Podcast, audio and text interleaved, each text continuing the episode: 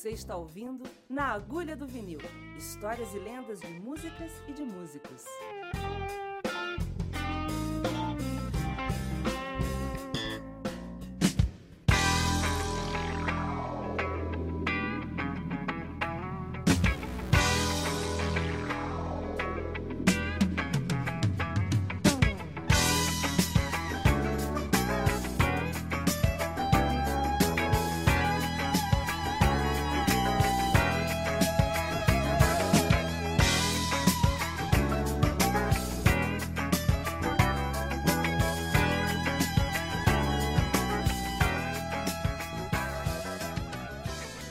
Agulha do vinil.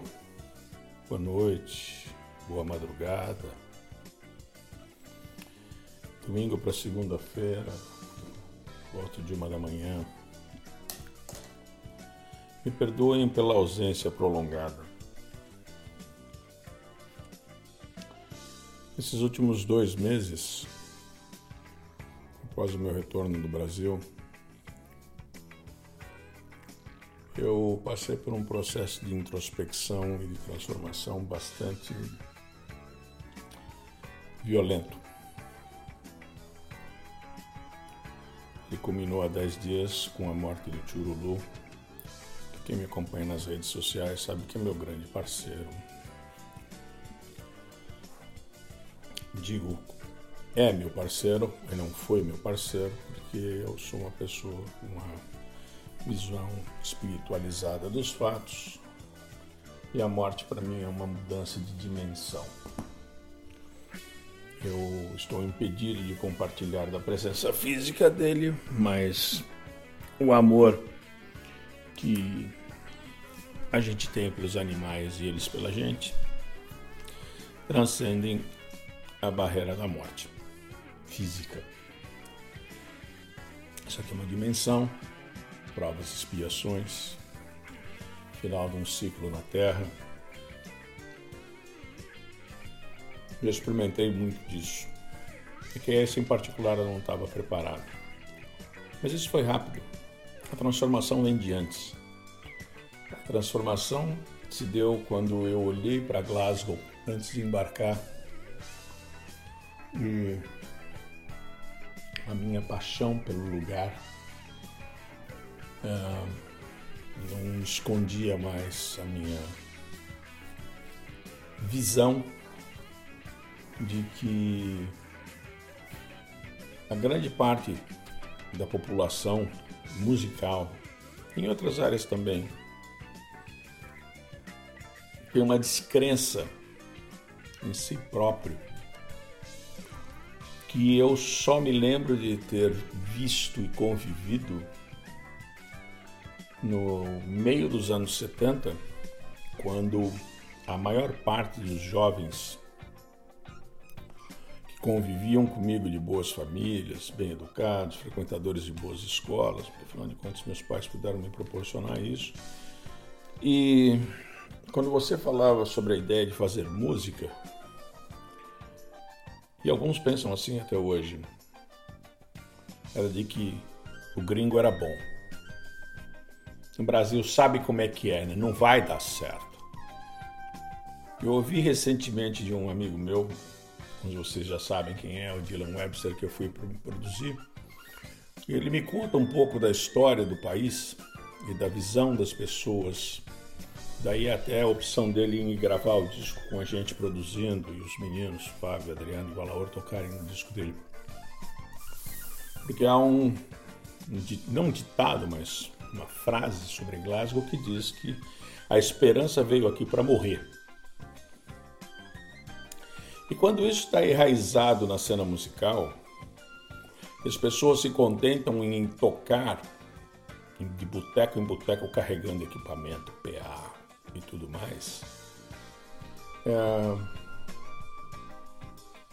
Você se submete a esse cenário até com uma alegria muito grande, porque você está sendo aceito por uma nova, um novo grupo de pessoas, você está socializando com elas. Mas quando você descobre que as pessoas para qual você vai tocar não estão pagando para te assistir,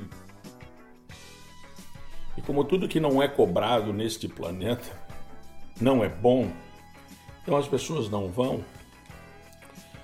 Vocês, você começa a desconfiar de que você está no lugar certo para viver, mas no lugar errado para trabalhar. Então fui para o Brasil com um coração cheio de alegria para fazer o projeto dessa série de shows. Passamos por. Começamos por Belo Horizonte, fomos para Curitiba. Os shows em São Paulo e Brasília foram cancelados. Na realidade, eu nunca fui convidado para fazer todos, mas para fazer os que estavam disponíveis. Então, São Paulo e Belo Horizonte. Eu não fazia parte da agenda. E terminamos em, em Porto Alegre. Não conseguimos vender mais shows do que dois shows no interior de São Paulo, Jundiaí e Sorocaba. Com isso, eu passei uma boa parte do tempo em estúdio, produzindo umas faixas novas. Passei produzindo o disco do Dylan, visitando certas pessoas que são muito, muito especiais para mim. Fiquei hospedado na casa do meu irmão de criação, o Elton. E eu vi o Brasil, depois de três anos e meio, com olhos novos. E não gostei do que eu vi. Eu vi todas as pessoas basicamente repetirem a mesma coisa. Você fez muito bem de sair daí, daqui, porque isso daqui está uma porcaria. Porque fulano que votou em ciclano brigou com Beltrano que votou não sei em quem. Porque isso porque aquilo. Gente, eu nunca vi o país num estado de consciência tão retrógrado. Eu nunca vi. Eu imaginava que a distância entre as pessoas por questões políticas pudessem afetar relações. Eu acreditava que crenças pessoais pudessem afastar amigos de 30, 40 anos. Então eu, na realidade, não fez diferença nenhuma para mim. Eu não participei das últimas eleições. Votei em 2014, a partir de então eu não morei mais no Brasil, em período de eleição. Eu não tenho o que opinar.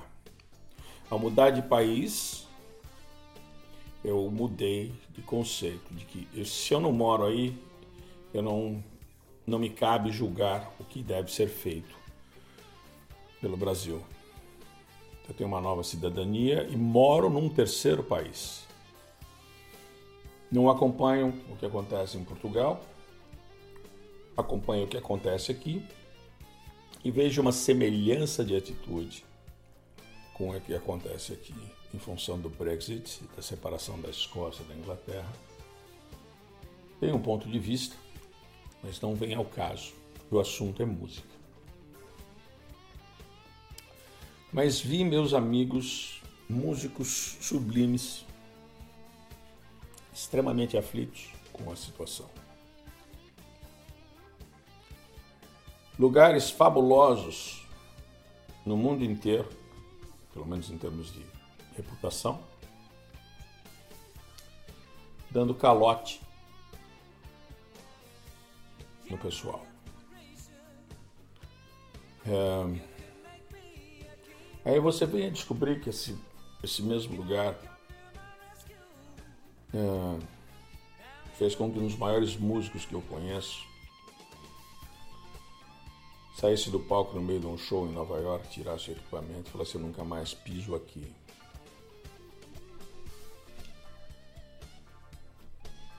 Não estou dando nomes nem de pessoas, nem de lugares, eu não quero queimar o filme de ninguém, mas é um fato. O conceito de que você saia de casa para tocar e viver do seu trabalho, como eu sempre fiz e fizeram outros antes de mim, não existe mais. Salvo raríssimas exceções, as quais me permitiram ir ao Brasil para fazer turnê, as quais estão me permitindo retornar agora para fazer o último show em Recife, dias de embarcar para Recife, do meu retorno em janeiro, para encerrar a turnê dos 30 anos do Mandinga, são raros e para pessoas mais raras ainda. O critério de escolha eu não sei qual é. Está difícil você olhar para isso e tentar buscar uma maneira nova de produzir música. Ao buscar uma maior consciência desses fatos, eu resolvi que uma dessas canções novas iria para um novo sistema de distribuição. Então ela foi feita exclusivamente para isso, porque esse é o único fonte que você vende por uma libra e recebe 70 centavos. Bom, eu fiz, a música foi executada e ninguém comprou. O que me alertou para o fato de que se você quiser produzir alguma coisa nova, faça porque é eminente a sua necessidade de dizer algo, de trazer uma mensagem positiva. Não se faz mais disco para viver, você faz discos porque você precisa se expressar. Não existe mais um mercado de consumo para discos, porque tudo é de graça. Sendo de graça, voltamos à cena aqui de Glasgow. Se é de graça não é bom, então eu não preciso ter, eu não preciso ir. Glasgow é uma das cidades com sendo considerada uma das duas principais rotas do Reino Unido. Se um artista tem a oportunidade de fazer dois lugares para tocar, ele vai fazer Londres e Glasgow. O público daqui é mais fiel que Liverpool, que Manchester, e um pouquinho melhor do que Birmingham, que seria a terceira cidade, segunda maior cidade do, do Reino Unido, a terceira sendo Glasgow. São os três grandes centros do rock and roll e do que se excursiona. Não se consome jazz, não se consome blues aqui de primeiro escalão. Você não vê show do Robert Cray, eu estou aqui há três anos, Buddy Guy passou uma vez. Robin Ford nunca tocou aqui. Larry Carlton veio dar um masterclass. Você não tem pessoas que tenham os festivais de jazz que tivemos em Edimburgo, tiveram John Scofield e Mike Stern na mesma noite. Num lugar menor teve Scott Henderson. No entanto, se você tiver duas noites de The Who, lota. Se você tiver Paul McCartney, lota. Se você tiver Dire Straits, lota. Se você tiver Ry Cooder, lota. Se tiver King Crimson, lota. Se tiver Beach Boys, lota. Bonnie Raitt, lota. Vocês viram que a, a amplitude é diferente. Né? São vários artistas interessantes, todos eles lotando. Então, tem coisas que eu estou dizendo, mas eu não concluí. Tudo isso eu estou informando vocês para que vocês percebam que ao estar falando nos podcasts dos artistas e tudo mais, um aspecto é de eu dividir com vocês essa experiência e aquilo de positivo que ela me agregou.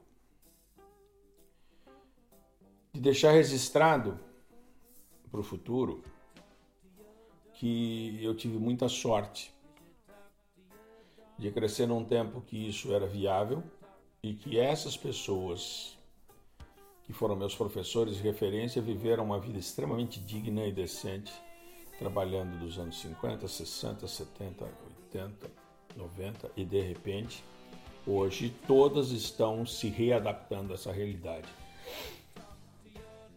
Então você vê pessoas de ponta em redes sociais divulgando o trabalho, avisando que vão tocar, informando que, que estão em turnê e apontando o caminho. Se você não agregar o mundo digital, você passa a ser obsoleto. E ninguém quer ser obsoleto, ninguém quer deixar de fazer aquilo que ama. Não me importa se é um músico primitivo que sabe três acordes e tocava punk rock em 77, ele tem o mesmo direito de se expressar e de sobreviver da sua forma de se expressar que tem um grande concertista de piano erudito. Assim dizendo, eu gastei esses últimos tempos estudando coisas que eu quero tocar melhor. Me propus a estudar piano, mas não comprei um piano. Outros gastos, principalmente esses referentes à, à minha adaptação, à minha casa nova, mobiliar, é, os custos da operação, né, que levaram ao falecimento do meu gato, todas essas coisas, muito fora do padrão que eu posso ter no meu bolso. Prestem atenção que tudo isso é para preparar para falar sobre uma das pessoas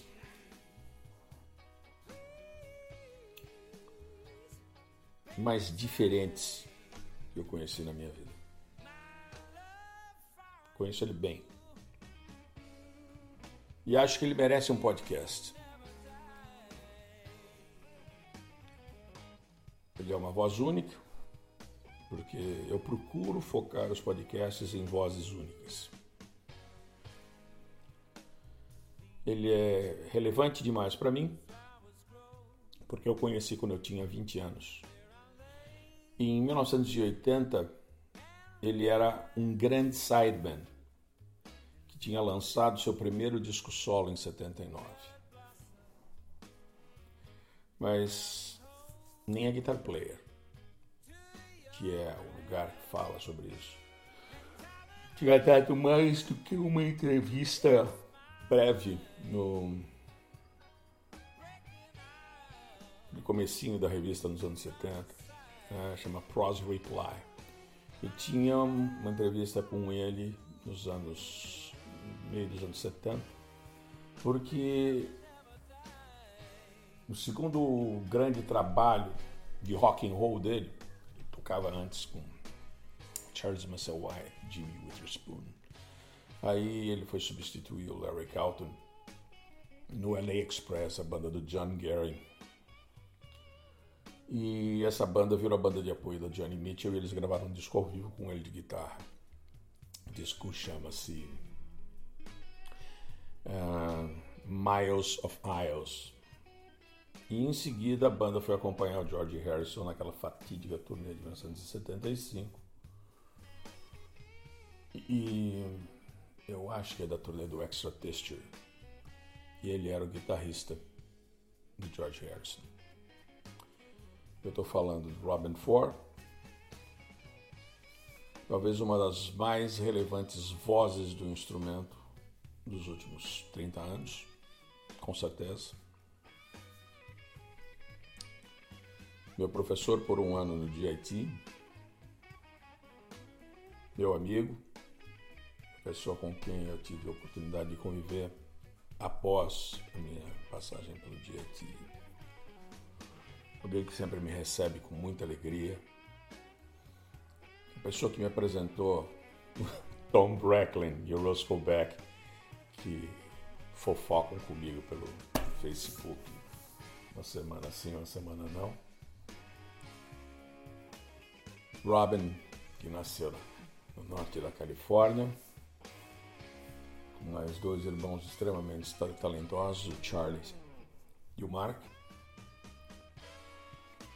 e tocavam na Charles Ford. Aliás, o Patrick, Charles era o pai deles.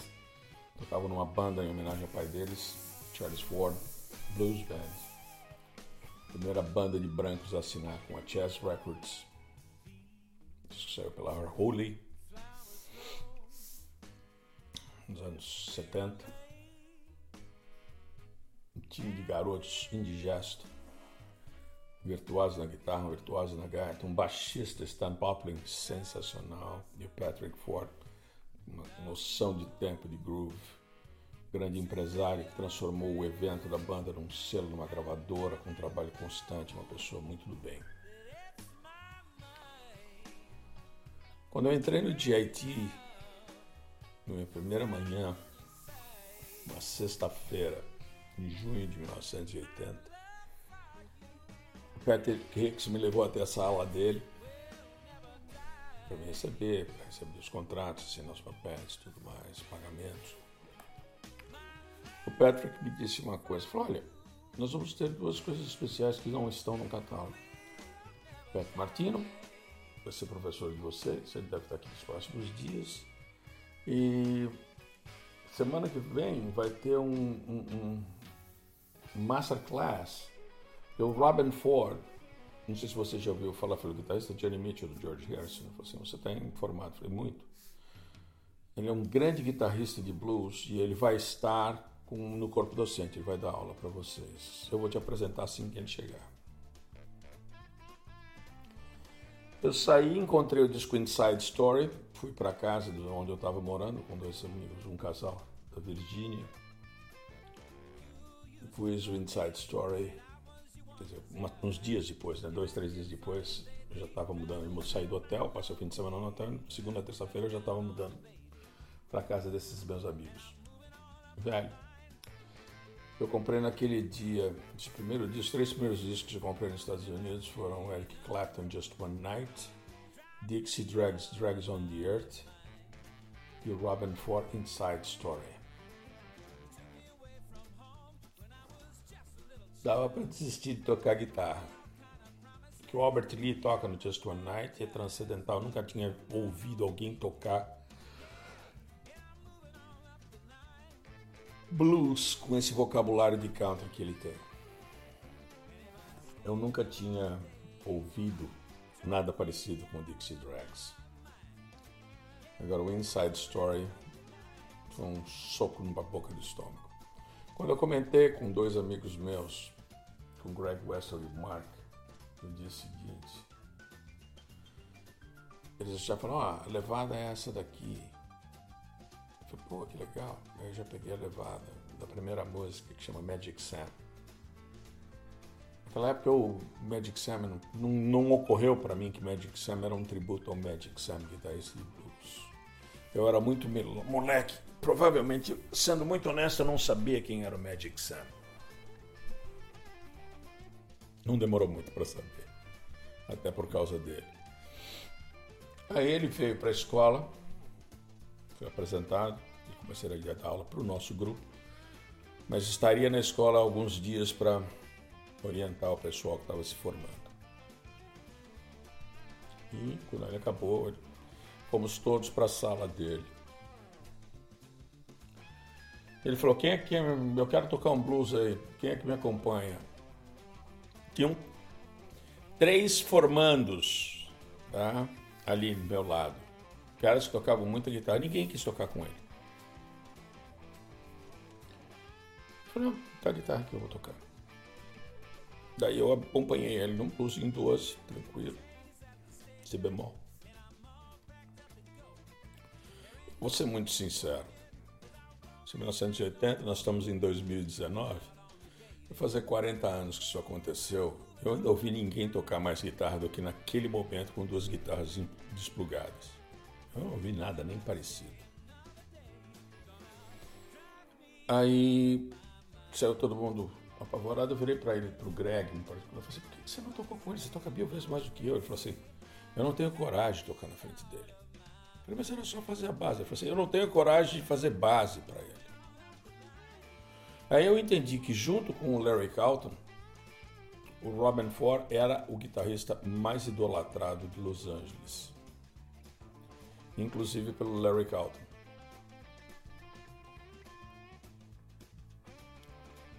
O Robin é uma pessoa introspectiva. Aos poucos ele foi se abrindo e foi conversando comigo. Descobrimos coisas em comum, como por exemplo, a gente, como a gente era fanático por Asterix, E conforme eu comprava um Asterix novo que eu via em inglês, eu acabava de ler, emprestava para ele e ele ficou com a minha coleção de Asterix inteirinha. Outra coisa interessante foi a minha primeira aula com ele. Só eu e ele. Ele falou: tá, eu vi você acompanhando, você sabe o que você está fazendo. Blues em Me, vai aí. Eu saí, abri o primeiro chorus, toquei o primeiro, o segundo chorus, ele me parou e falou assim: para. Por que, que você está tocando tanta nota? Eu falei, bom, sei lá, eu tirei essa frase do Jimmy Winter com essa daqui do Eric Clapton, aí eu montei as duas, aí eu consigo tocar rápido essa passagem aqui. Eu falei assim, não, não, não, não, não, não. Mas por que, que você escolheu tocar todas essas notas em seguida dos coros? Entenda, você não repetiu nada, você montou muito direitinho. Eu sei que você está improvisando, mas eu sei que essa frase veio daqui, que foi para lá, porque eu também ouvi esses discos que você está tocando. Mas você vai, você está desperdiçando ideia. Como assim? assim? Qual foi a primeira frase que você fez? Ótimo. Então faz um chorus dessa daí. Eu falei, como assim? Ele pegou a guitarra dele e fez.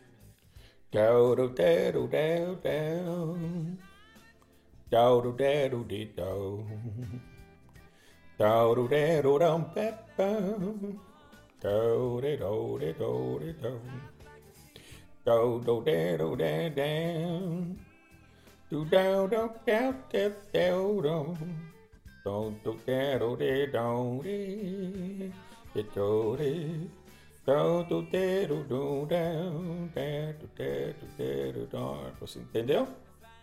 Sua primeira frase me deu um chorus. Agora aquela outra frase é muito legal.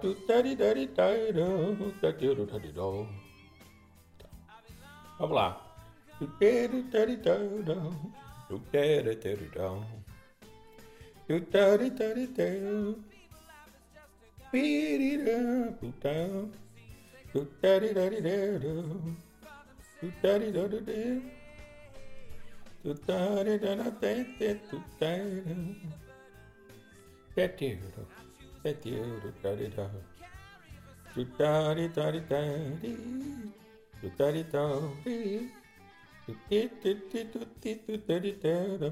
Ele pegou, não vou ficar aqui repetindo, mas ele tocou cada uma das frases que eu fiz é uma linguagem.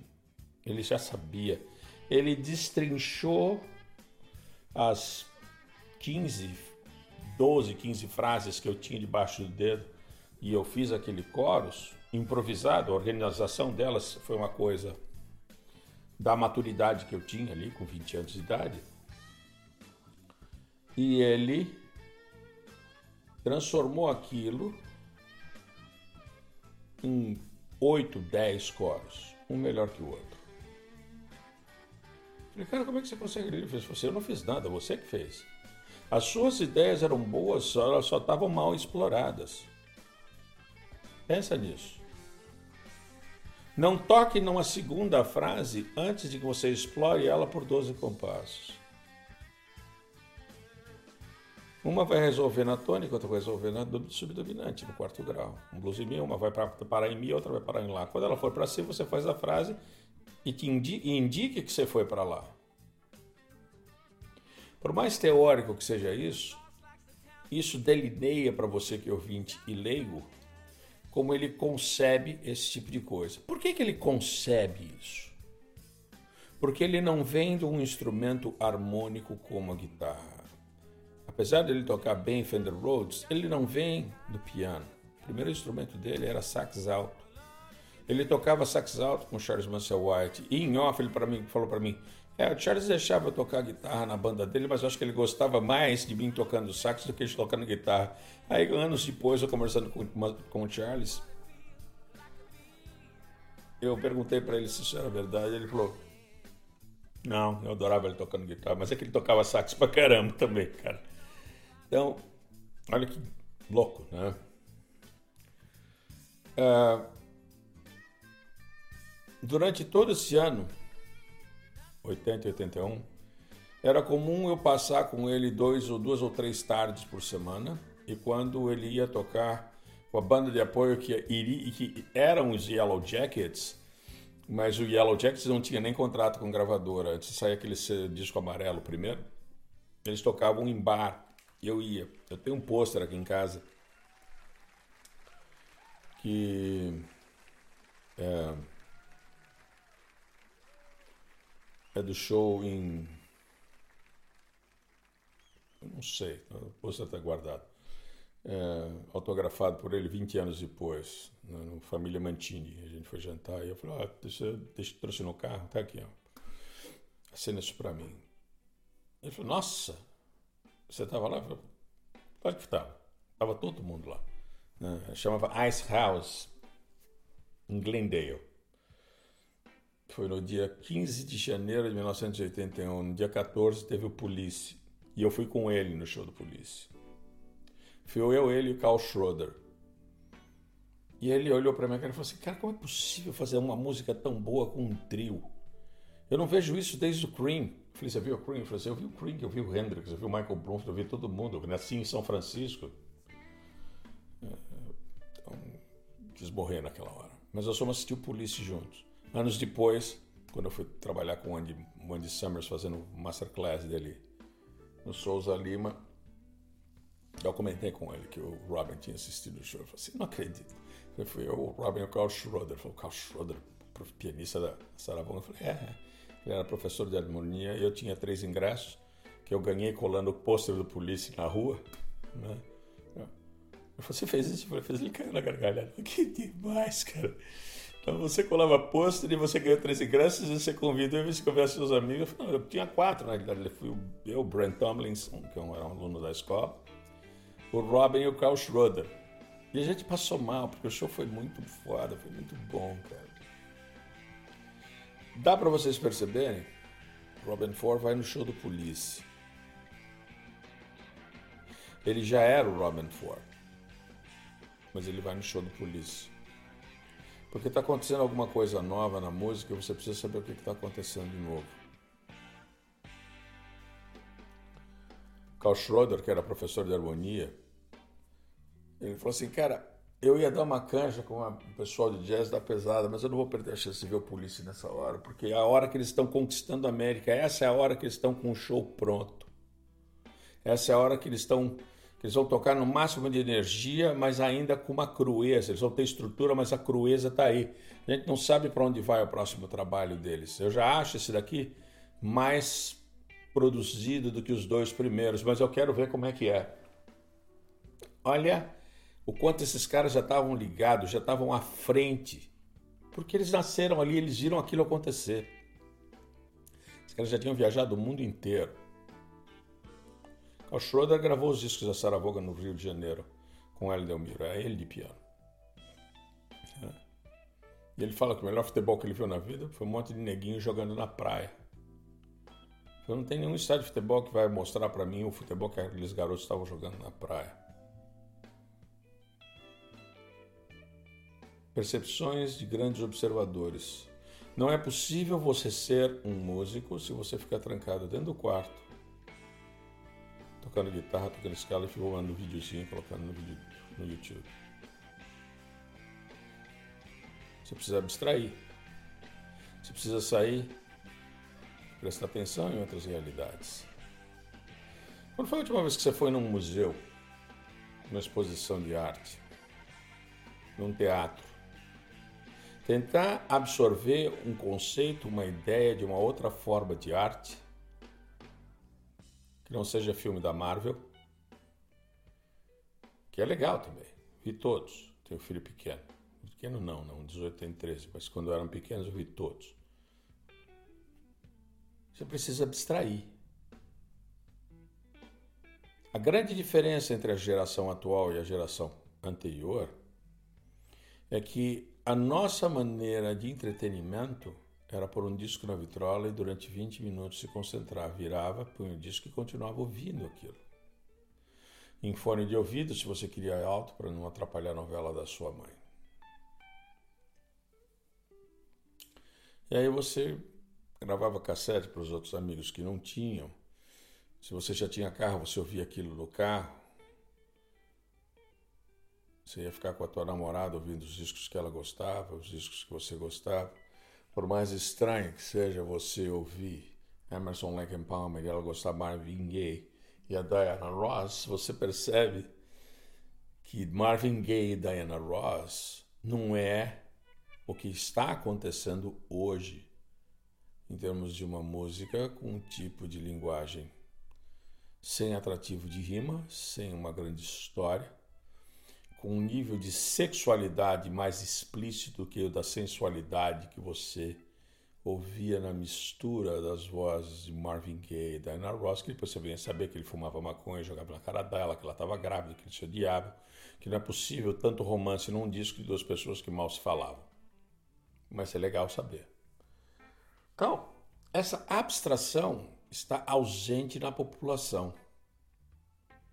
Antigamente a gente ouvia uma obra tipo Close to the Edge por 18 minutos ou assistia um improviso do Robin Ford de 8, 9 minutos num blues e você entrava em êxtase.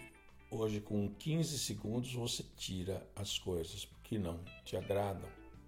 Você não tem a capacidade de concentração maior do que um peixe beta.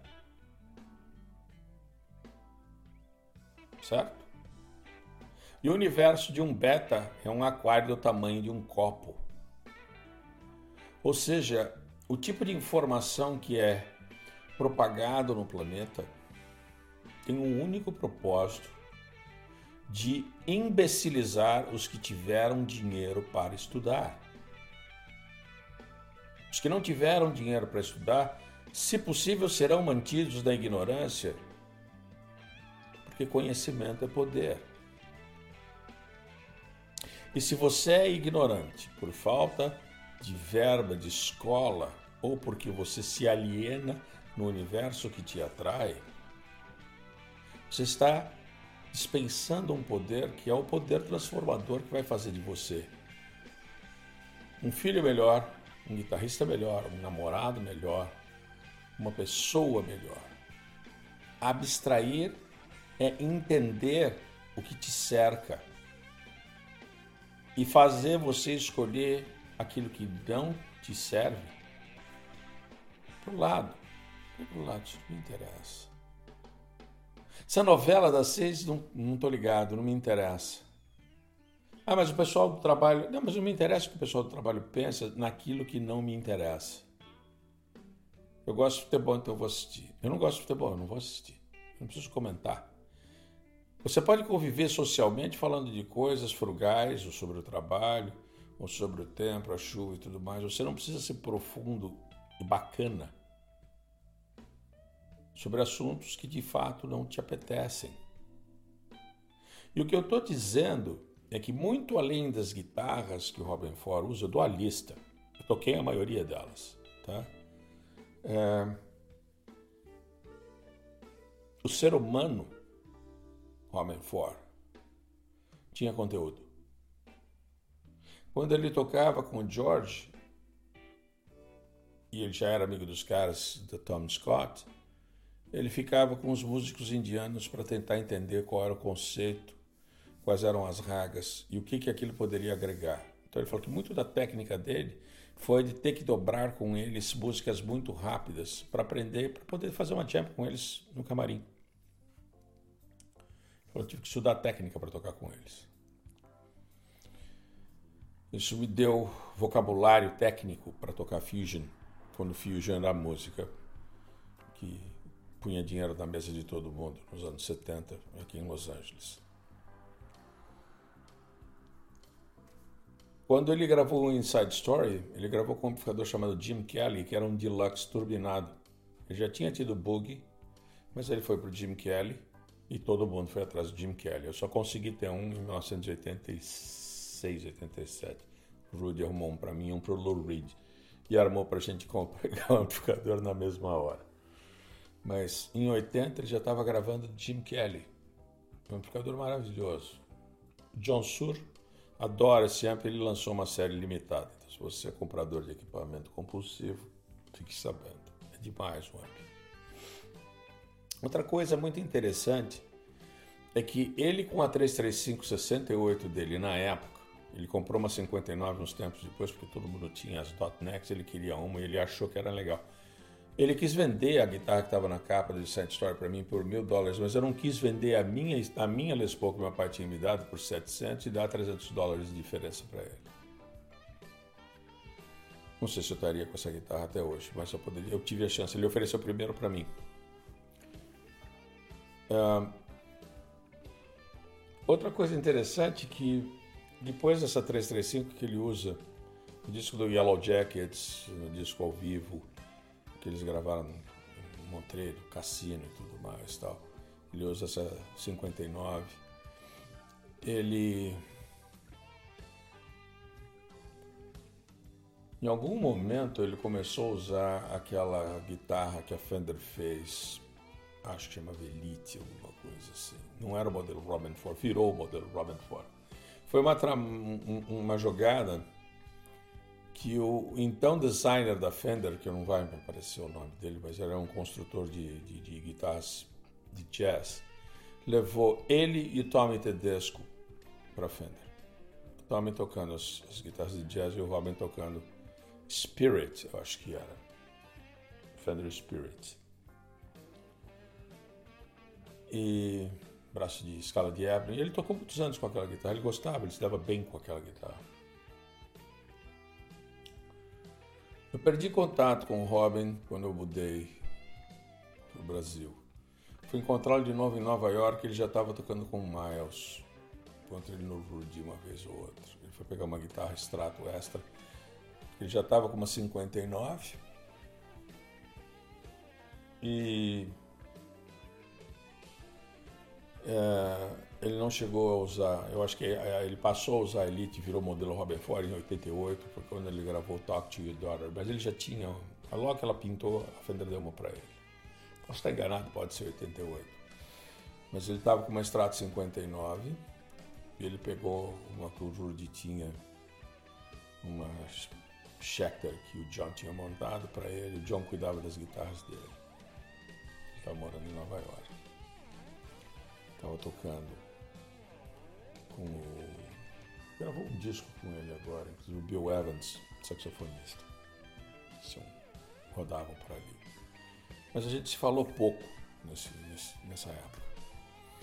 A coisa voltou a ser interessante quando, em 89, eu toquei no Festival de Jazz, no Free Jazz. Já comentei isso no episódio de John Scofield. E e ele veio fazer o show no Brasil, uh, São Paulo e Rio. Acho que foi em 92. Porque como eu toquei no festival, eu fui no festival de 90, mas eu não parei de trabalhar, porque eu trabalhei no festival desde 1985. César Castanho levou para o festival. Uh, eu trabalhava com Peninha no palco. Depois a Monique me tirou do palco e passou a, a pediu para que eu cuidasse de pessoas que fossem mais difíceis, especificamente pessoas que fossem racistas, né? sem citar nomes, mas então trabalhei com vários artistas e trabalhei com algumas molezas espetaculares, assim. anos depois com o Lyric Now, que era uma delícia de trabalhar com ele. Trabalhei com a Maria Schneider com a orquestra dela, coisa fabulosa, foi, foi demais. Mas a vinda do Robin Ford foi para o Brasil foi, foi sensacional. Ah, sim. Ainda em 1980, nós fizemos, tivemos um, um fim de ano uh, com a morte do John Lennon. A escola fechou gente não teve aula no dia seguinte. E a gente tinha feito uma jam um pouquinho antes da escola fechar. Foi determinação do, do diretor. Eu falei assim, não, gente, tá todo mundo com a cabeça, só estamos falando disso, ninguém vai aproveitar a aula. Quem quiser continuar tocando pode tocar, mas senão eu vou fechar a escola. E nós tínhamos feito uma jam, eu e e o Kimball Smith, que era o professor de blues já falecido também. E o Robin assistiu, ele virou para mim e falou assim: É muito engraçado você com esse cabelão tocando de Les Paul. Meu som de guitarra é mais parecido com o do Magic Sam e do Michael Bloomfield do que com o Clapton que você tanto gosta. Eu falei, ah, eu tô afim do maestrado. Ele falou assim, não vai adiantar nada. Vai ser legal como ferramenta de trabalho. Teu jeito de tocar é, funda é fundamentado em outros aspectos e você deveria dar mais atenção a isso. Eu falei, não, mas eu já ouvi o Magic Sam, o Dan Duran, The Normans já me passou essas coisas. Eu falei, ah, eu vejo que você, tá, você tem ido lá direto e tal. Sou amigo do Norman também. Eu falei, não, sei, te adoro. Ah, então, você está você tá ouvindo Magic Sam, Albert Collins, você está ouvindo Hot Rush, os discos antigos dele. Discos antigos, discos que tinham, né? Estou falando de 80, que tinham em vinil, eu roubei e estava ouvindo. Eu falei assim, isso está te dando um diferencial. Eu vou passar o Natal com a minha família, São, perto de São Francisco, eles moram ali pertinho. Se meu irmão souber onde o Michael estiver, está morando, porque o, Marco, o, o, o, o Michael é notívago, que nem você. Eu vou dar teu telefone para ele. Eu vou falar para ele ligar para você e ele vai pirar. Provavelmente ele vai querer que você vá para casa dele conhecer ele. Se for o caso, eu te levo. Ele é meu ídolo, eu falei pouco com ele. Mas eu te levo para conhecer o Michael Bloomfield porque você lembra muito ele tocando. Eu acho que, hoje, analisando com muita frieza, eu tinha uma cacofonia, eu tinha uma arritmia, uma dúvida de que caminho eu ia. Não era ansiedade, era dúvida mesmo. Muito parecida com a ansiedade que o Michael Bloomfield tem tocando. Tem tanta informação na cabeça dele que ele não sabe para onde ele vai. Então vem surpresas espetaculares. Quando eu falo isso, não é demérito. É o quão profundo foi o meu estudo da obra dele. Eu tive tudo que o Michael Bloomfield gravou. Eu li todos os livros. Eu vou mandar de presente, aliás, vou levar para o Brasil de presente para o João, aqui do Nagulha, uma entrevista da rádio americana de duas horas do Michael Bloomfield que eu tenho. Bruce Ewan me deu de presente. Tenho isso em CD, eu digitalizei. Eu vou levar e eu espero que ele, ao invés de fazer um programa eu falando sobre o Michael Bloomfield, vocês vão ter uma entrevista de rádio com o Michael Bloomfield. Ela é toda em inglês, tá? Então, não percam. Isso é um presente que eu quero dar de, de Natal para vocês. Então, voltando, eu fiquei assim enlouquecido com a possibilidade, primeiro, de ir para São Francisco, que apesar de morar em Los Angeles, não passava na minha cabeça que eu podia ir para São Francisco.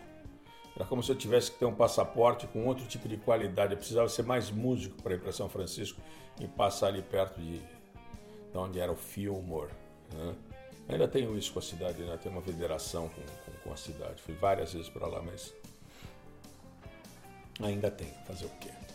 Eu, eu ainda sou fã de muita coisa. E o fã enxerga com olhos, com outras cores. Né? O, o fã não, não sente mau cheiro do artista, não, o fã não enxerga as notas erradas, os discos ruins. O fã é fã. O Michael Bloomfield para mim era uma coisa de outro mundo. E quando ele voltou, nós voltamos férias, nas férias, no comecinho de janeiro, eu não vou dizer exatamente, nem vou olhar no, Wikipedia para saber quando, mas o Michael Bloomfield morreu no carro, na porta da casa dele, de overdose, de abuso do corpo, sei lá. Nunca ficou claro.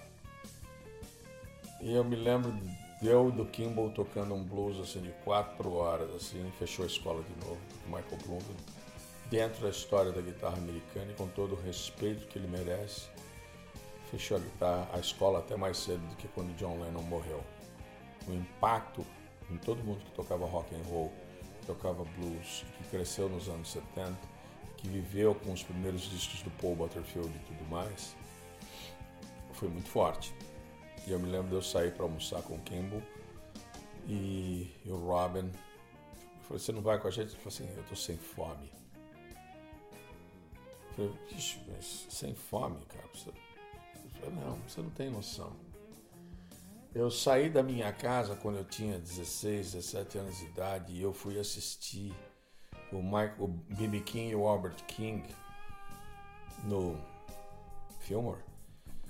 E o Michael Bloomfield era a banda do meio. Naquele dia, eu vi assim, três coisas que mudaram a minha vida. B.B. King,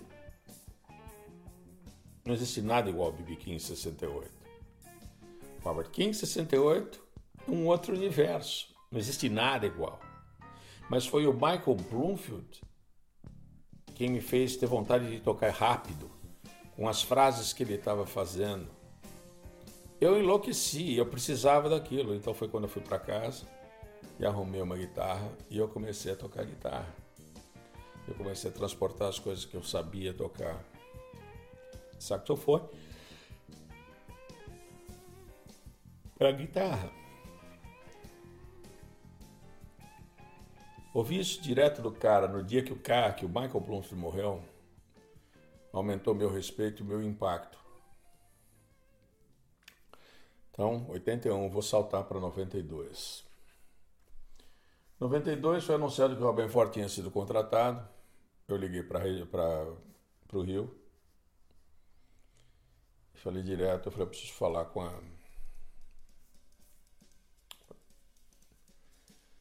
Preciso falar com a Monique.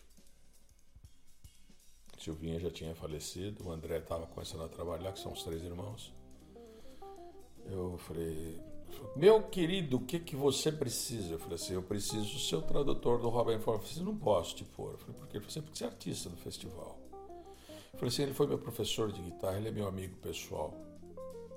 Eu não quero dinheiro, só quero ser o tradutor dele. Ela falou assim, não, eu pago as despesas de vocês e tudo mais. Tá? Eu falei assim, vai ser caro, porque eu vou levar ele para um lugar. Eu falei assim, tá, eu pago o cachê que pago para todo mundo e você cuida dele. Falei, então tá resolvido. Fui buscar ele no aeroporto. Curiosamente, naquela semana, eu tinha feito uma entrevista grande para Playboy. Não foi páginas amarelas, mas eu fiz uma entrevista de três, quatro páginas com foto central. Eu saí na Playboy, entendeu? Eu saí na Playboy. Fui casado com uma modelo, mas a minha mulher não saiu na Playboy. Namorei muita mulher bonita, nenhuma da Playboy, mas eu saí na Playboy.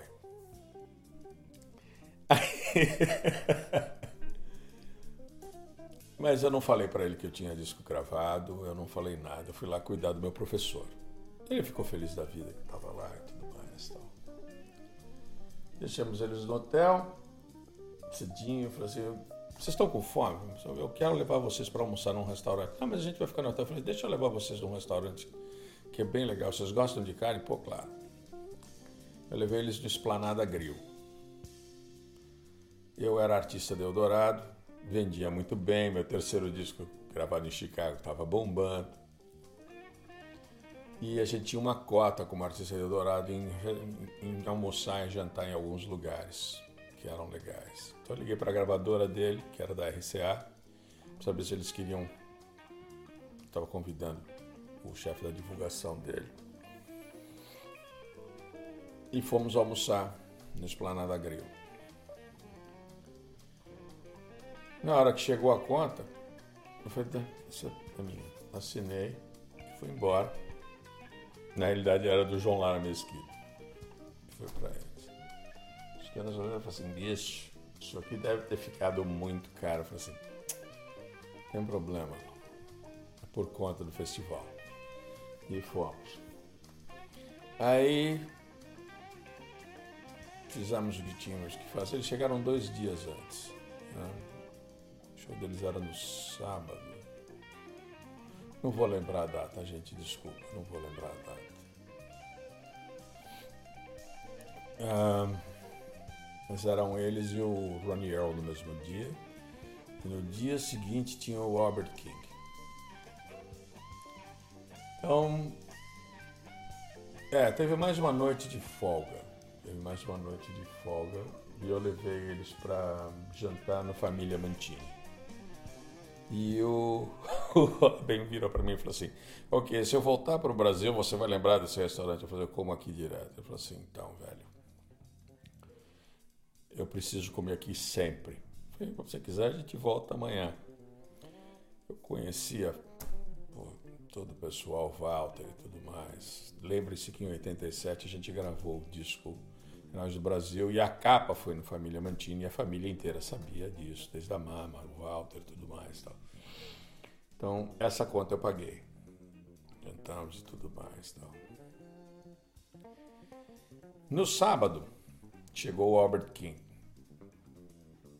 Os caras chegam de viagem, chegam esbudegado, cansado, um mau humor da porra e tal. E foi marcado um press conference, né? entrevista para a imprensa, uma coletiva isso, uh, é, para o Albert King.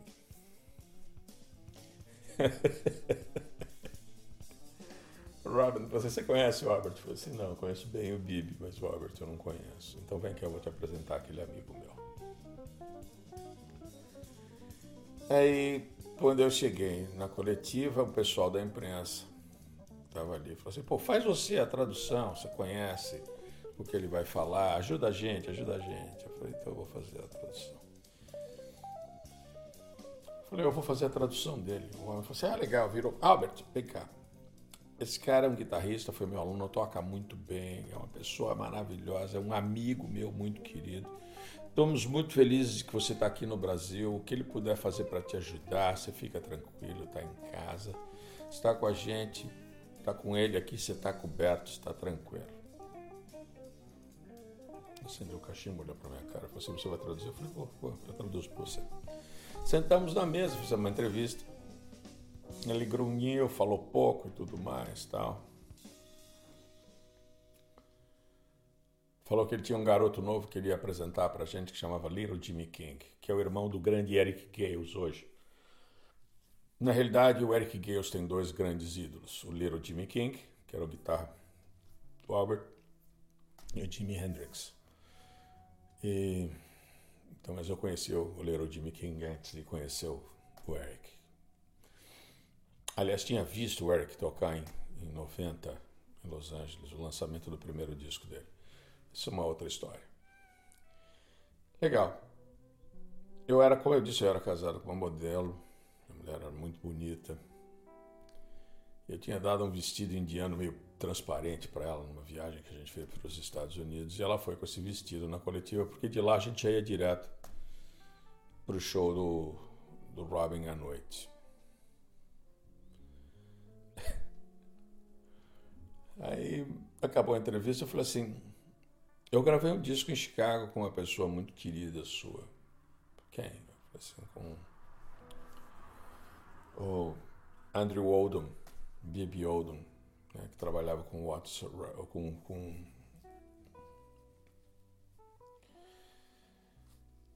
Nossa, sumiu o nome dele. El Hooker. Você gravou com o Andrew Oldham? Quando é que ele gravou? Eu falei assim, fiz um disco na Jazz o ano passado, saiu agora, comecei. Nós fizemos uma turnê ele faleceu depois da turnê. Ele falou: É, eu soube, fiquei muito chateado.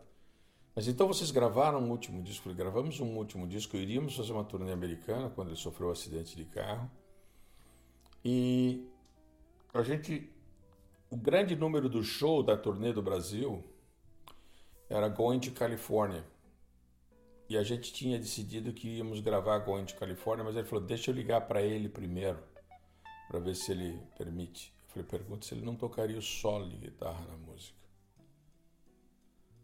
Ele falou, pô, vocês iam gravar Going to California? Eu falei, vamos gravar Going to California. Não é a do Led Zeppelin, tem uma música do Albert, chamada Going to California.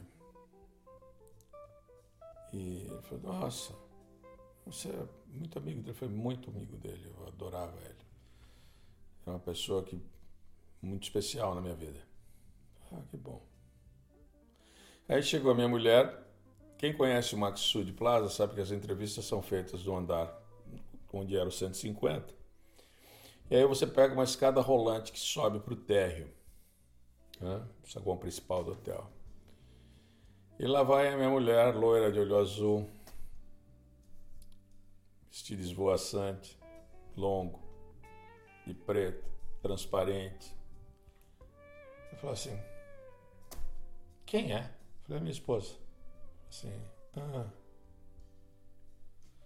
Quando ela, ele ficou olhando, ela subia a escada rolante, assim, uns quatro, cinco passos à frente, olhando para a bunda dela. Pegar um safado. Aí ele virou para ele e falou assim: Deixa eu recapitular uma coisa. Seu nome é André. Eu falei assim: É. E você é amigo e aluno do Robin. Uhum. E você gravou um disco na Chess com o Bibi Oldham. Ele chama de Andrew Oldham. Com Andrew Oldham. Assim: gravei. E você é casado com essa mulher. Eu assim: sou. I like you e caiu na gargalhada. Robin, I like this guy. E o Robin caiu na gargalhada e tudo mais tal. Conversei com ele. Aí sentamos para tomar um café.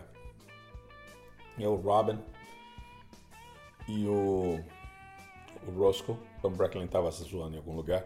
Aí chega o empresário dele, o Dow Boot. Ele desce com uma revista na mão. Você não tem achado estranho, Robin, que a gente lançou, almoçou na churrascaria no dia que a gente chegou. Aí nós somos do Mantini. Aí nós somos num outro lugar também, bom pra caramba. Tudo muito caro.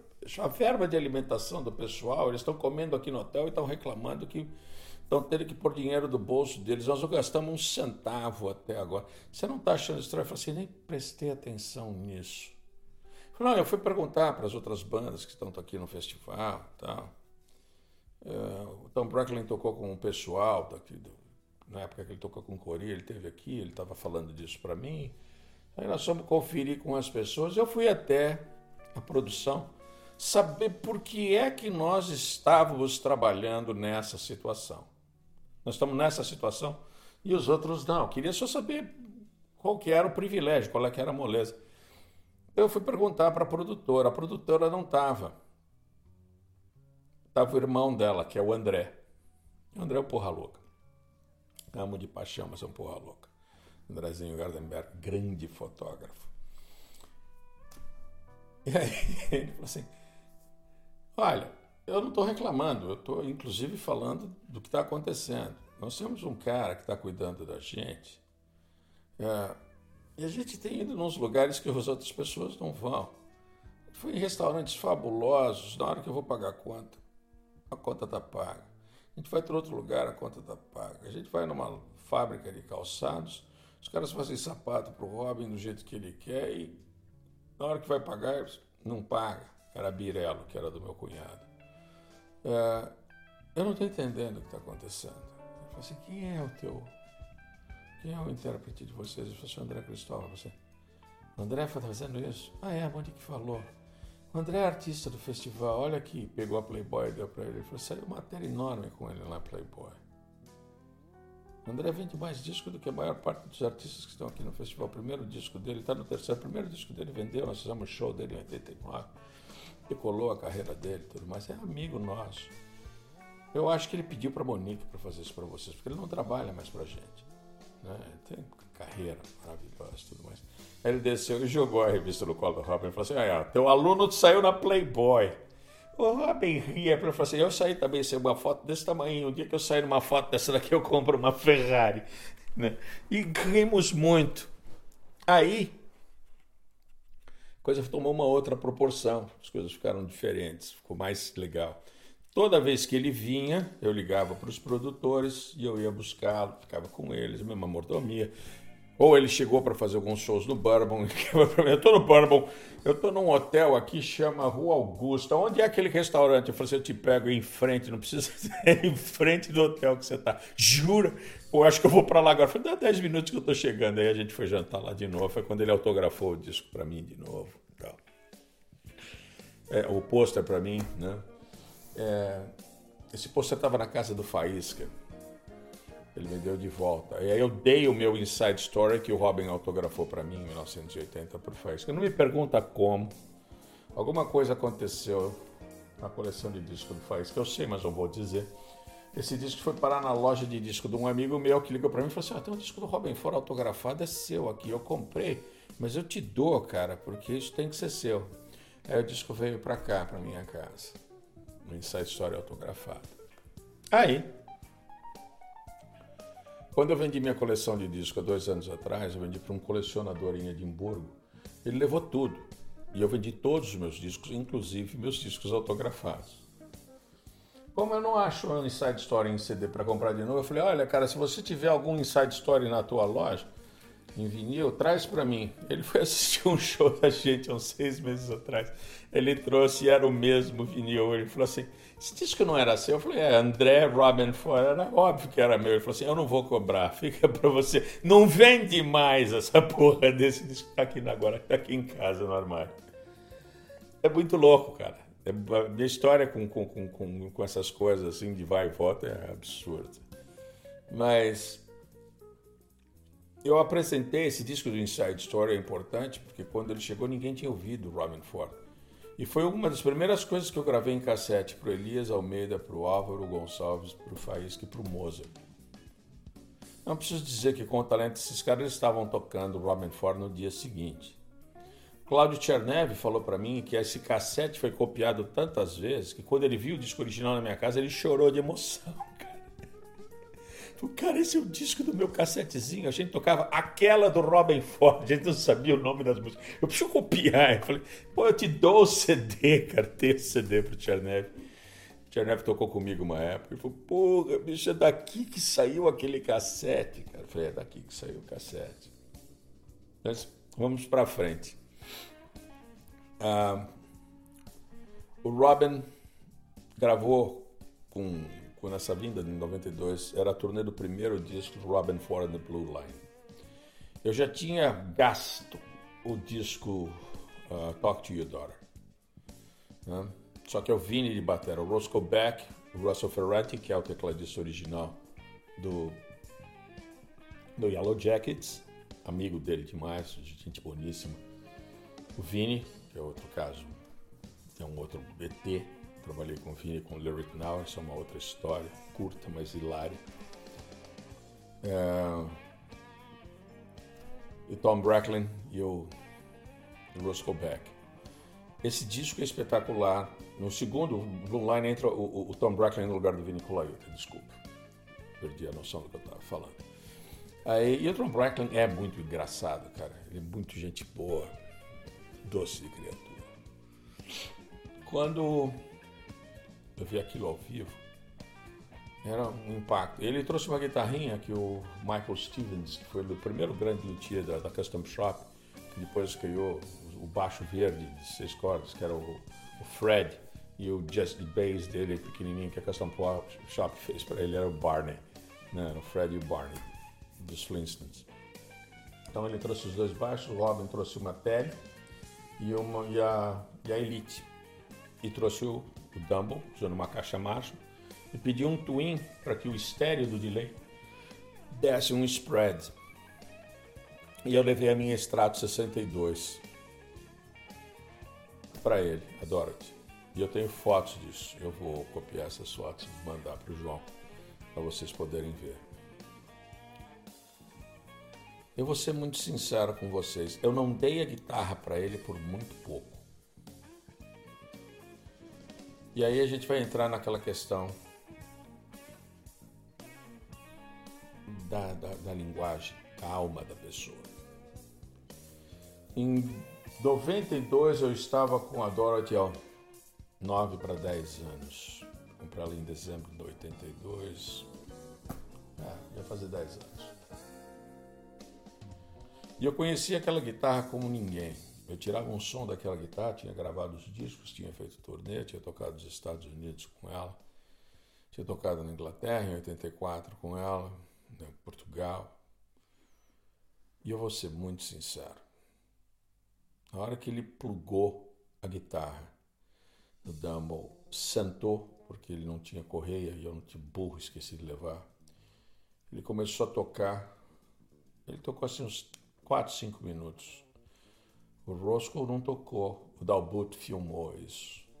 Tom Brooklyn não pôs a mão na bateria. Ficamos, ficaram os dois parados olhando ele tocar.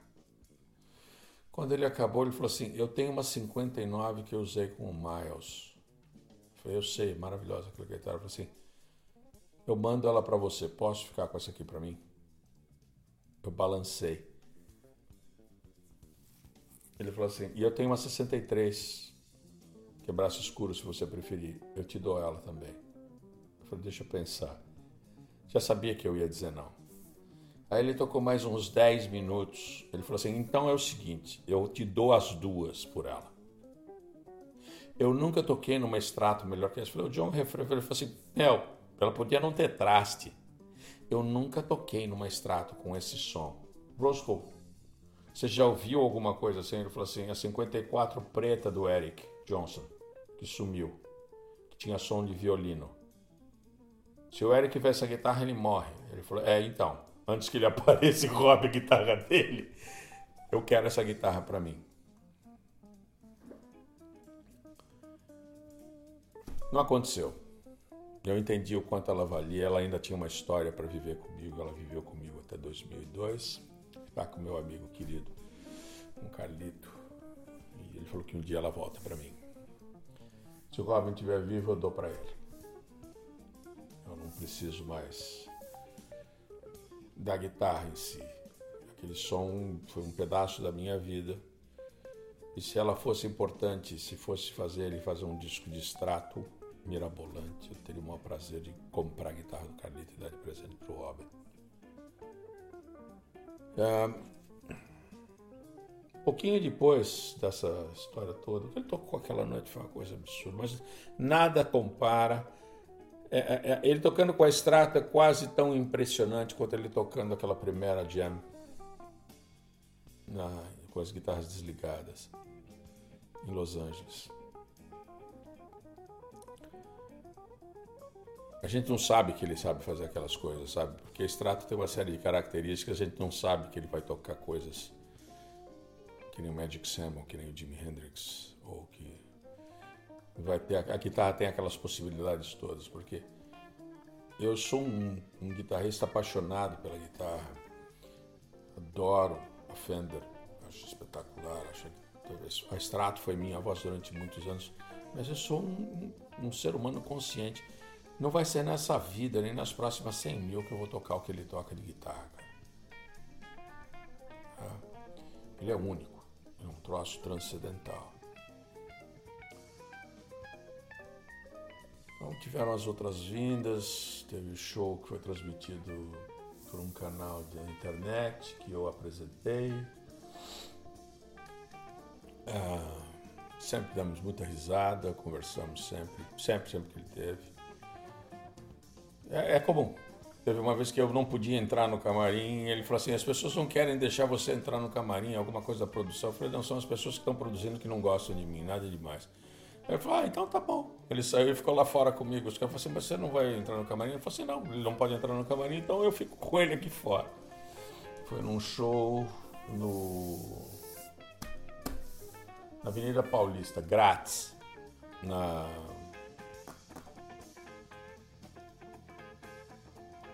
E agora? Na Federação do Comércio, aquele prédio curvo na Avenida Paulista que tem show sempre. Estou aqui lá com o André Kisser, mas eu não lembro. Eu não lembro do. Não, é, não vou lembrar o nome do, do, do prédio na Paulista, mas vocês devem saber o que eu estou falando. Alguns de vocês devem ter ido nesse show. Ele fez com o trio. É, mas já não era mais o Tom Bracklin e não era mais o Roscoe. Era o Chris e o.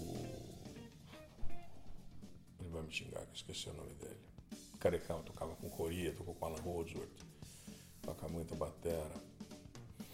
Bom, mais, um, mais uns anos se passam e Chico Blues e o Flávio Guimarães entram em contato comigo e falaram, olha, vai ter o, esse ano vai ter o festival de gaita do. Aliás, o Flávio falou, falou isso comigo, o Chico confirmou depois. O Flávio falou para mim: vai ter o Festival Internacional de Gaita esse ano e quem vem é o Marco Ford. Eu falei: maravilhoso, vai vir a Ford Blues Band. Ele falou: cara, eu tô numa briga com o Patrick, porque o Patrick não libera ele se não vier a banda e a gente não tem verba para fazer a banda e eu não sei o que fazer. Eu falei assim, cara, eu conheço o repertório inteiro. Tô eu, o Mário e o Fábio, a gente toca esse repertório dormindo. Avisa o Patrick que eu, que eu me ponho à disposição a fazer os shows. Pela verba que vocês tiverem, a gente faz. Vou falar. Aí ele escreveu, mandou um e-mail pro Patrick. E aí o que eu vou dizer para vocês foi confirmado, a gente fez os shows. Eu não dei muita bola. A gente ensaiou, para fazer o show. Seis horas de ensaio, o ensaio durou 45 minutos. Ele passou as convenções da música, a gente tinha entrar. Eu falei, você não quer ensaiar mais? Ele falou assim, o Robin me falou que ia ser moleza. Eu falei, como o Robin me falou? O Patrick ligou para ele e falou que tinha uma banda brasileira que ia me acompanhar, que tinha nível para me acompanhar. Falou, quem é? Falou, André Cristóvão, pode ir. Meu ex-aluno toca pra caralho, tá tudo certo. Né? Ou como ele disse, assim, he can play the shit out of a guitar, just let him play. You know? E aí eu vou fortalecer a minha ideia que nem em 100 mil anos eu vou tocar tanta guitarra como eles e um dia vocês vão ouvir, muito em breve. Chico e o Flávio gravaram esses shows e eu ganhei uma cópia.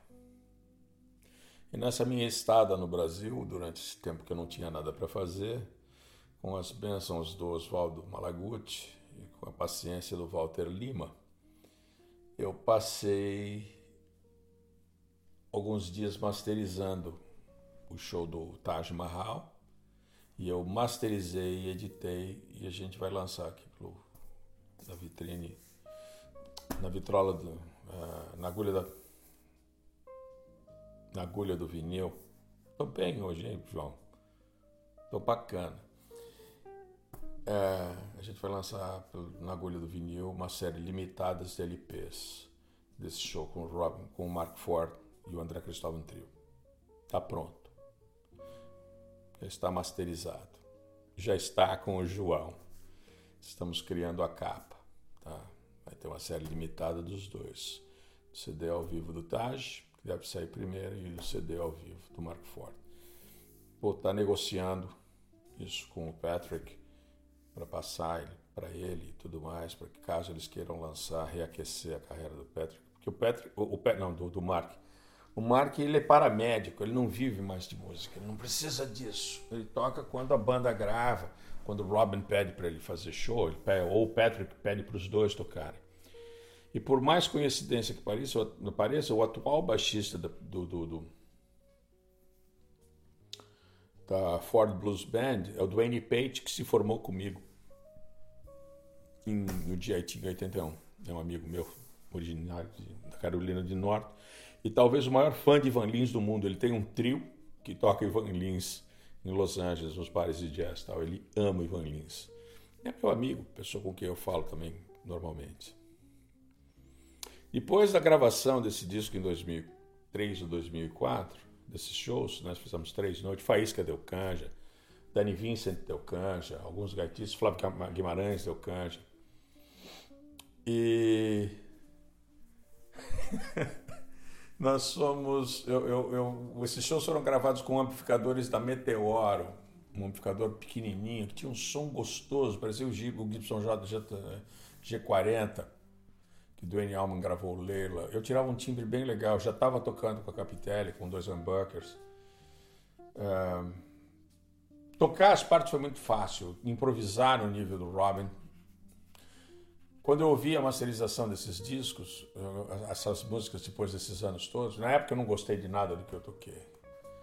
Hoje eu toco o que eu queria tocar naquela época.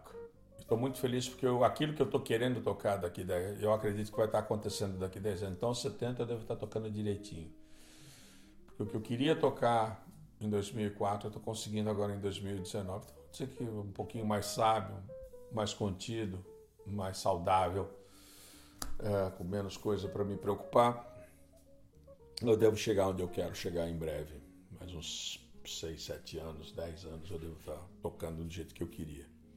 Mas eu estava usando esses amplificadores da Meteor e no ano seguinte, na, em janeiro, o, o Zé da Meteor falou: Ai, caralho, tô querendo fazer a NEM. Você quer comigo pra NEM? Te dou uma grana, você vai lá, me ajuda a vender os amps, apresentar os amps e tudo mais. Eu falei, vou, claro que vou. vou. Fui para Los Angeles, tinha visto tudo mais. Fui para Los Angeles com o Zé. Fui eu, ele. Foi o Sérgio da gangue. Foi uma turma muito legal. Se divertiu muito. Não pude ver muitas coisas que estavam acontecendo na feira porque eu estava trabalhando. Quando eu trabalho, eu trabalho. Eu vendo amp, apresento o amp, tive que tocar coisa do Sepultura, porque tava, o lançamento era o AK300, que era o amplificador, o amplificador do Andréas, que foi muito bem, muito bem recebido e tal. Aí chegou. Não é um troço pesado, né, cara? Você monta as coisas do domingo e aí você vai de segunda ao outro domingo. E no domingo acaba a feira e você desmonta tudo para você os caras virem empacotar e levar embora e tudo mais tal. Não é pouca porcaria. A gente trabalha direto, cara. É pesado, o negócio é um evento pesado. Mas a gente conseguiu ter um dia e o Robin Ford estava tocando em Hollywood, a feira em Anaheim, perto da Disneyland. Aí você sobe para Hollywood, é uma hora e meia de freeway e tal. O Sérgio conhece aquilo bem de carro. Falei, vamos assistir o show do Robin Ford, vamos assistir o show do Robin Ford. Não, nós temos que ir, cara, tem que ver o Robin Ford. Tem que ir ver o Robin Ford, porque você tem um... Não, vai ter que ir lá ver o Robin Ford. Vai custar uma grana, vai custar uma bala, mas eu vou lá, eu vou pagar, vai... Tá todo mundo convidado. Hoje vai todo mundo no Robin Ford por minha conta. Tá bom, Zé, então nós vamos. Mas tem uma surpresa, depois eu vejo isso pra você. Aí, quando chegou lá, cara, o ingresso não era 30, 40 dólares, era 70, 80 dólares. E o Zé olhou pro Sérgio e falou assim: tomei a fubecada. Veio todo mundo assistir o Robin Ford e eu vou ter que pagar pra, como se fosse para 10 pessoas. Tomei a fubecada. Falei, relaxa, tá tudo em casa. Fui até a portaria. Eu falei assim: ah, tem a lista de convidados? Tem. O Dalbot informou assim, tem. Eu falei assim, André Cristóvão mais seis. Falei assim, tá aqui, tá aqui, tá aqui, tá aqui os ingressos. Eu peguei os ingressos, assim, todo mundo falou assim. O Sérgio falou assim, você tá achando que isso aqui é o Bourbon? Você entra e entra. Eu falei assim, não, mas eu vou bem fora. Vocês são meus convidados hoje. Eles olharam para minha casa e era um lugar grande, esqueci o nome.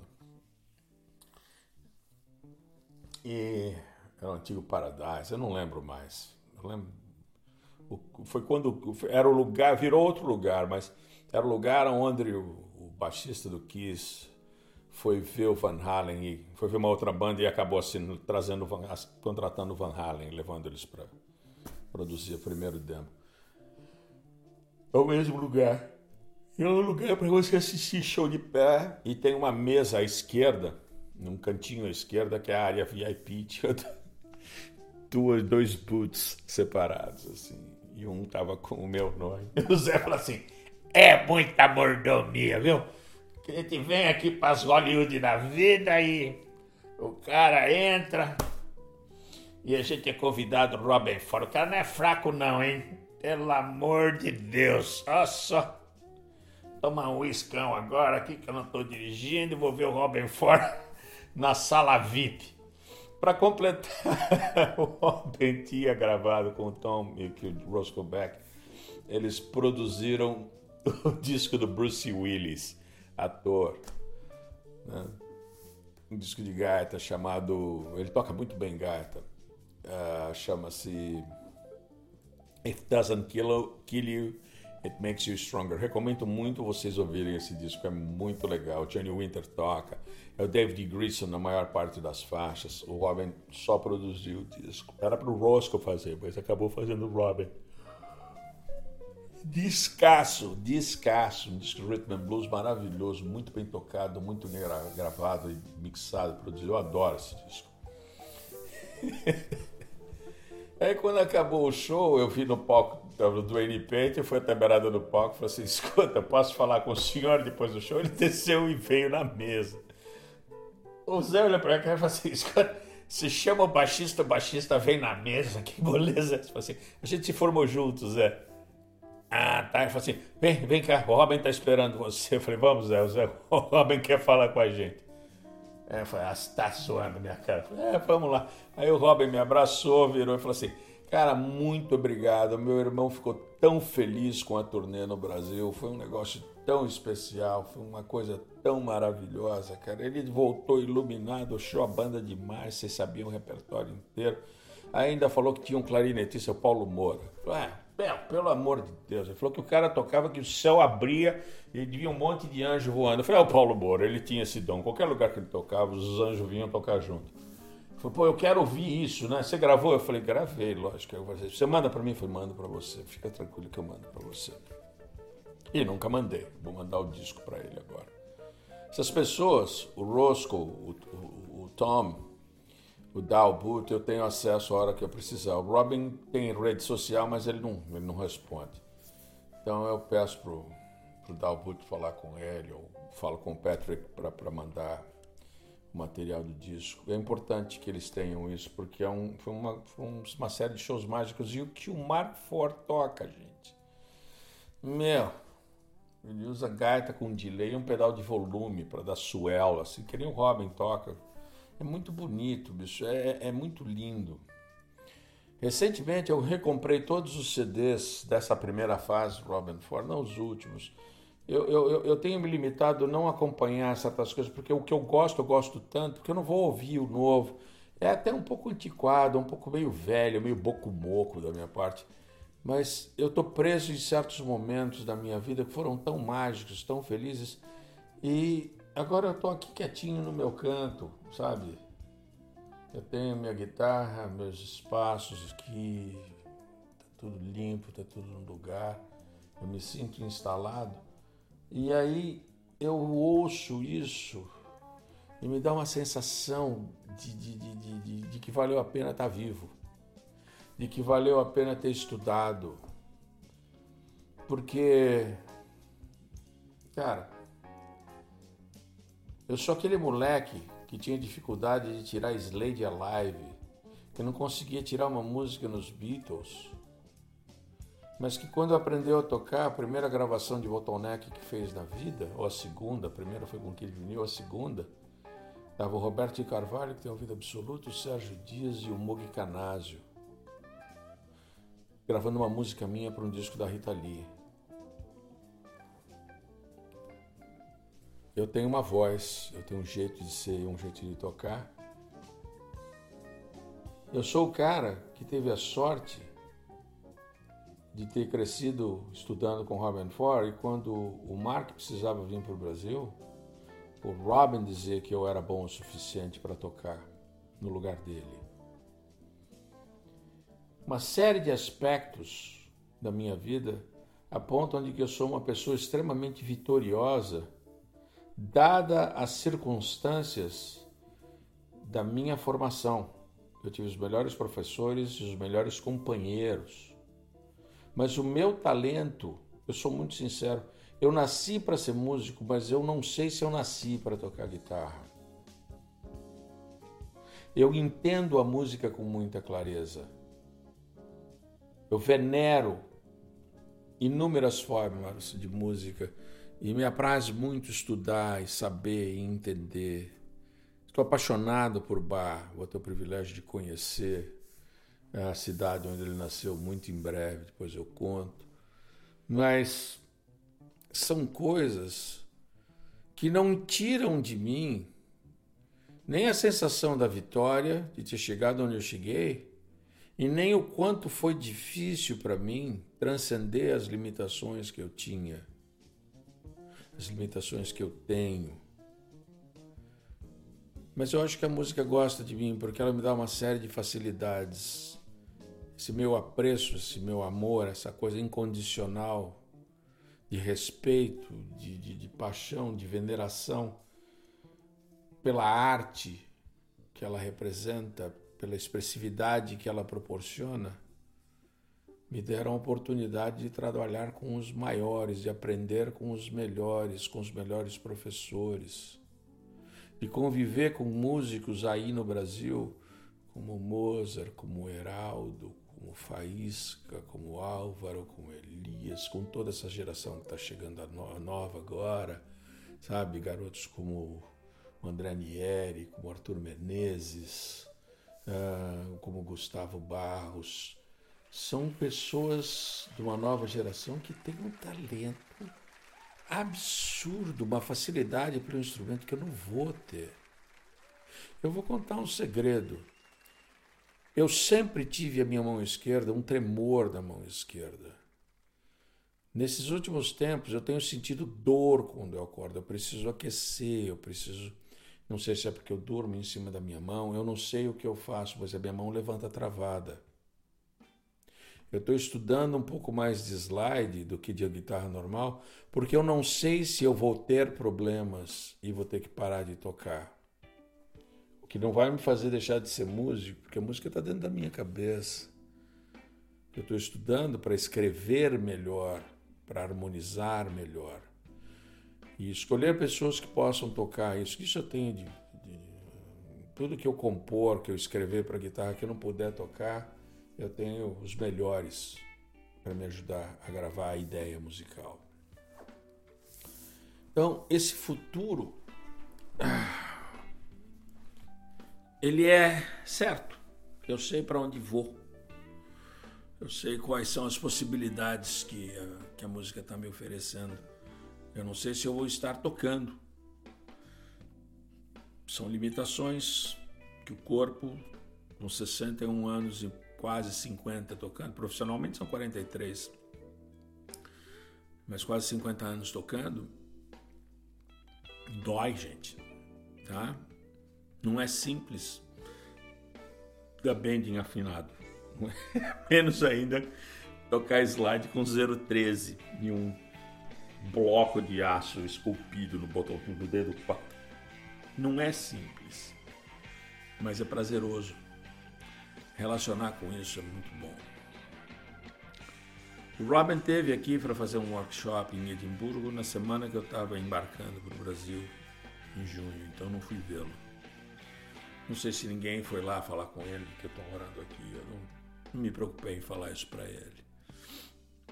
Mas eu tenho certeza absoluta de que se ele passar por aqui ou se eu passar por algum lugar onde a gente possa se encontrar, a vibe vai ser a mesma. O carinho vai ser o mesmo. Entendo que esse trabalho que eu estou apresentando para vocês, as músicas que estão tocando atrás, elas têm um começo uh, com ele tocando com Jimmy Witherspoon, com vinte e poucos anos de idade. Tem coisas do Inside Story, principalmente a primeira Magic Sam. Aí tem Talk to Your Daughter. Eu e o Faísca tocamos tantas vezes Help, uh, Help the Poor com o arranjo dele. É tão bom tocar isso. É, tem coisas do. Essa canção do Magic Sam, do, do primeiro disco do. desse trio, né, do, do Blue Line Faço questão de dar on the line do Little Walter. Robin sempre foi um cara muito alerta às grandes compositores e ele pega aquela composição e transforma em algo único. Só ele tem a capacidade de tocar isso. O alerta é aqui. Eu vi o, o Robin tocar com um amplificador Norlin igual ao BB King e o som de guitarra era dele. Eu vi o Robin tocar de 335, 68, 59. Extrato a minha. Vi ele tocar com a Tele 60, que é o som de guitarra de tele mais lindo que eu já ouvi na minha vida. Vi ele tocar com dois modelos diferentes do modelo dele. Uh, vi ele tocar com aquela guitarra preta que o luthier japonês deu para ele. Um, É, que eu me lembro foi isso. Tem os outros discos, os DVDs e tudo mais e tal. Já vi ele tocar com tudo. Pessoalmente, essas que eu mencionei. Mas tem vídeo aula dele de Paul Reed Smith, de Les Paul Deluxe. Gente, todas elas têm som de Robin Ford. Se você é um dos caras que venera o cara, ao invés de você comprar um Zen Drive ou qualquer cópia de pedal que tenha o timbre de um Dumble, lembre-se, ele toca com Dumble porque o Alexander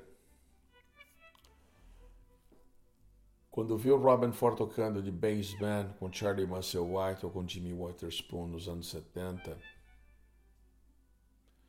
resolveu construir um amplificador que tivesse aquele timbre. Então ele criou um projeto que ajudasse os guitarristas, ou ele em particular, a ter o som de guitarra do Robin Ford. Robin tem isso no dedo. Eu já vi Dumble mudar de mãos a 150 mil dólares. Eu não sei quanto você tem aí no teu banco. Mas eu juro, tá? Vi o Robin tocar no meu amp, já vi ele tocar com a minha guitarra, já vi ele tocar de twin, de super, eu já vi ele tocar com qualquer coisa e o som de guitarra dele é o mesmo. Ele toca com a guitarra desligada e tem o mesmo som. Não gasta dinheiro em bobagem, gasta seu tempo ouvindo o que ele ouviu. Vai sacar o fraseado do Magic Sam do Little Walter como gaitista. Rouba isso pra tua guitarra, cara. Tem overtones na gaita que a guitarra consegue imitar. Eu gravei uma música do Little Walter do Catarse, mas isso não é importante. Little Walter é. Toca, estuda, copia e põe a tua impressão digital. Vou repetir o que eu falo há muito tempo, desde os primeiros. Você é mais importante do que aquilo que você ouve. Você pode ser o agraciado que vai fazer a diferença amanhã. Você pode ser o cara que, com esse tipo de informação, com esse tipo de ideia positiva, transcenda.